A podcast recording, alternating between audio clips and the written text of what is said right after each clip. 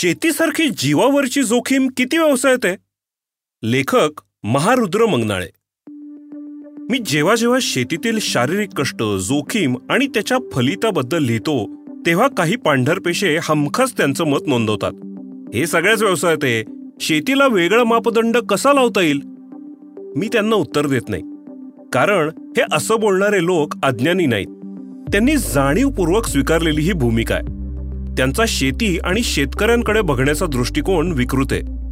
शेतकरी म्हणजे कर न देणारे शासनाकडून फुकट अनुदान सवलती लाटणारे आईश करणारे गर्भ श्रीमंत मजूर विरोधी वगैरे वगैरे. ही बहुतांश पांढर पेशांची शेतकऱ्यांबद्दलची मतं आहेत.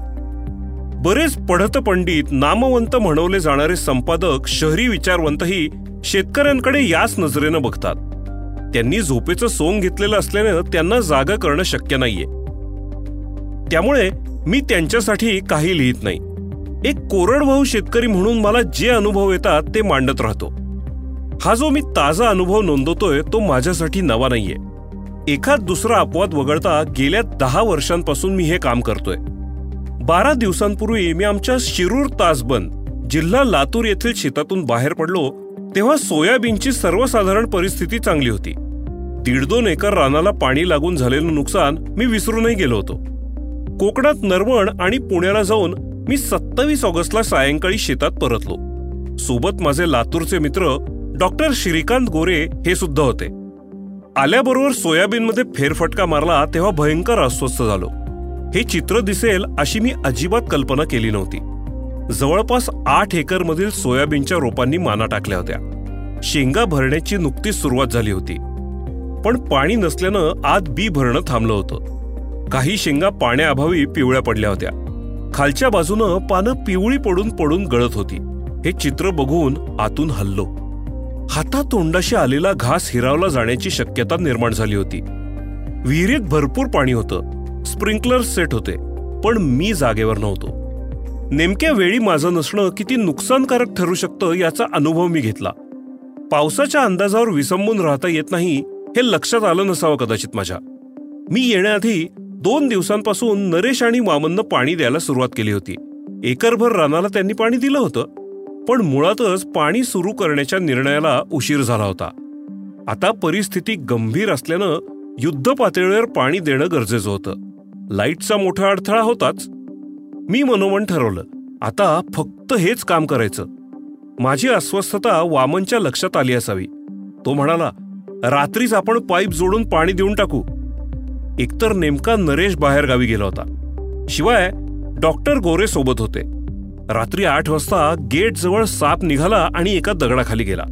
वामननं दोरीला बेडूक बांधून त्याच्यासमोर टाकला. तो पटकन बेडकाला घेऊन आत गेला. मग पुन्हा काही बाहेर आलं नाही. हे सगळं बघून डॉक्टर गोरे म्हणाले की रात्री सोयाबीनमध्ये पाणी द्यायला जाऊ नका.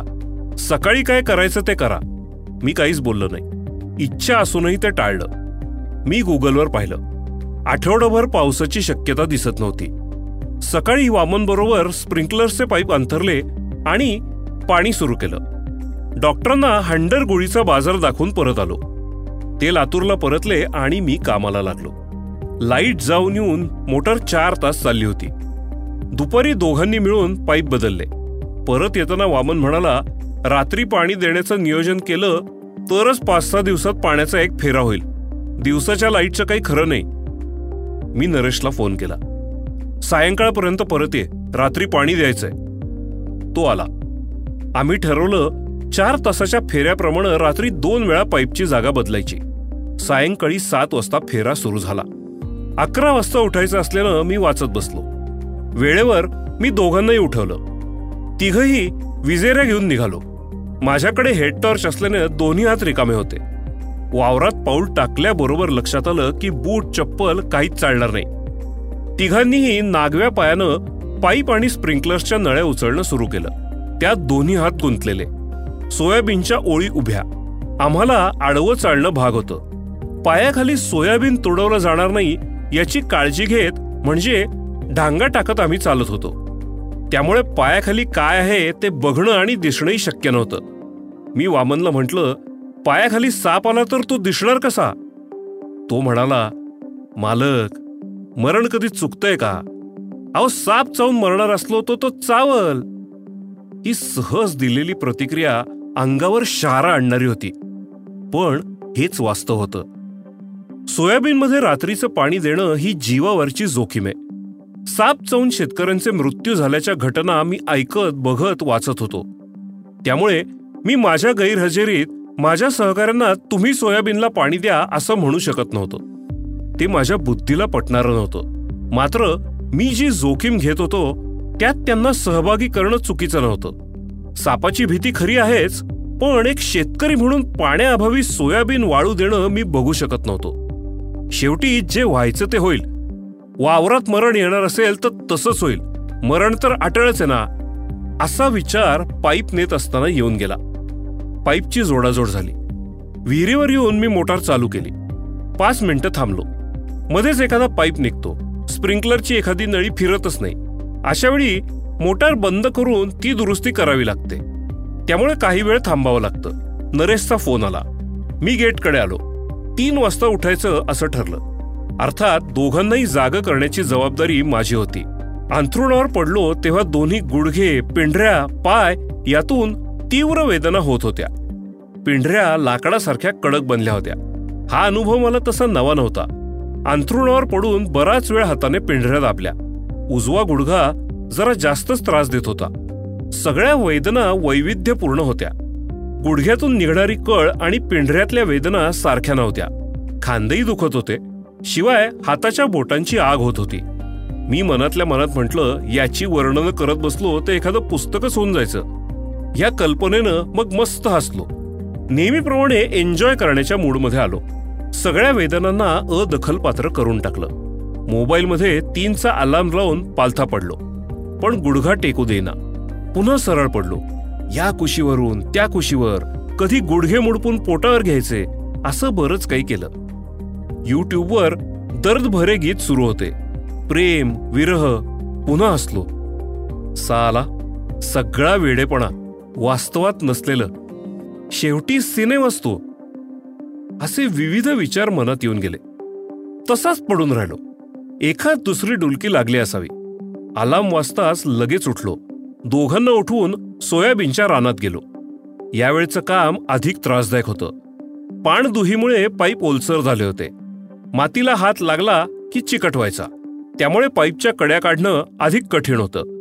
काही कड्या पाईपमध्ये एवढ्या घट्ट रुतून बसलेल्या असतात की त्या निघता निघेना.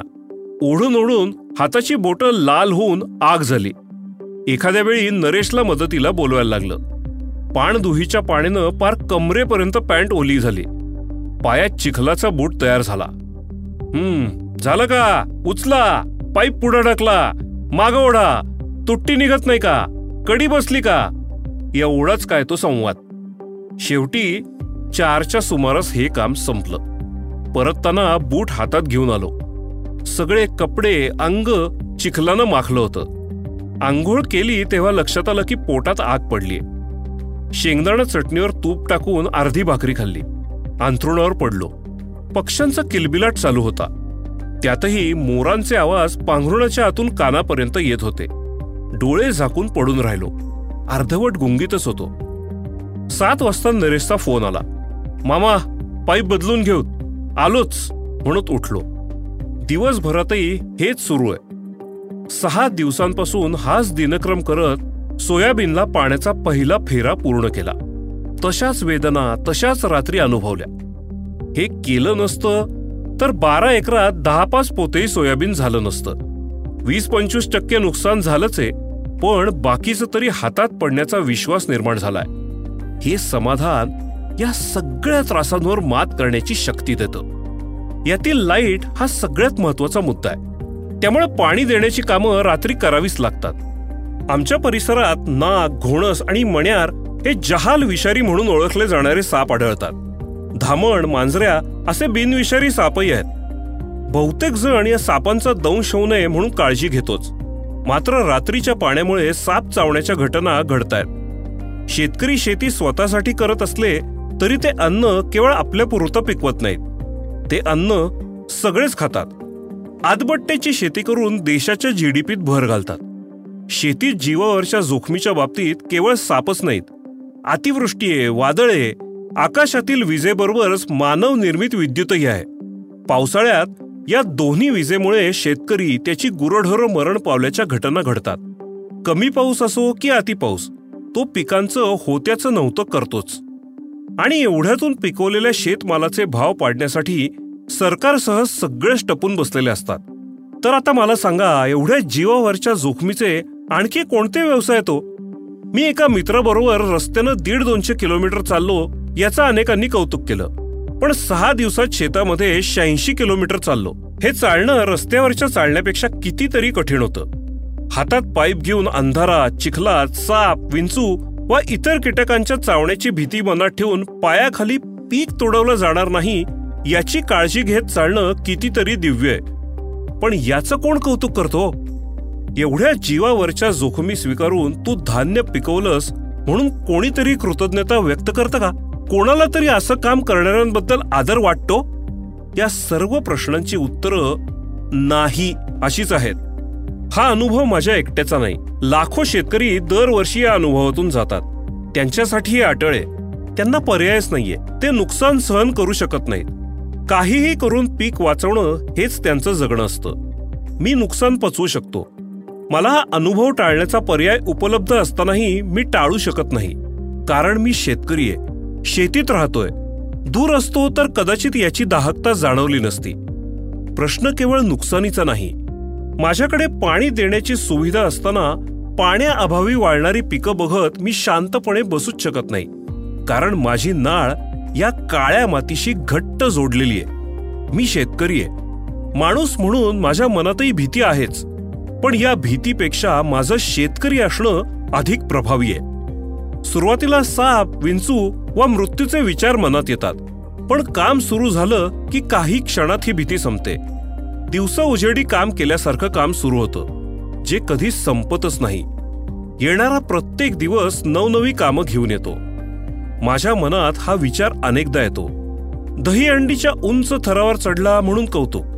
कोणाच्या पळण्याचं कोणाच्या चालण्याचं कोणाच्या पिळदार शरीराचं कोणाच्या खाण्याचंही कौतुक. अशा शेकडो निरर्थक बाबींचं कोड कौतुक देशभर चालू असतं. त्यासाठी बक्षिसं पुरस्कार भरभरून प्रसिद्धी मिळते. हे सगळे समाजाचे आयडॉल्स म्हणून ओळखले जातात.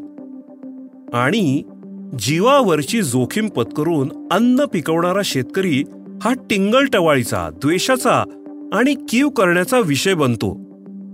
हे दुर्दैव देशाचं आहे. अशा मानसिकतेचा देश महासत्ता बनणे सोडा. कदाचित सुखासमाधानानं जगूही शकणार नाही.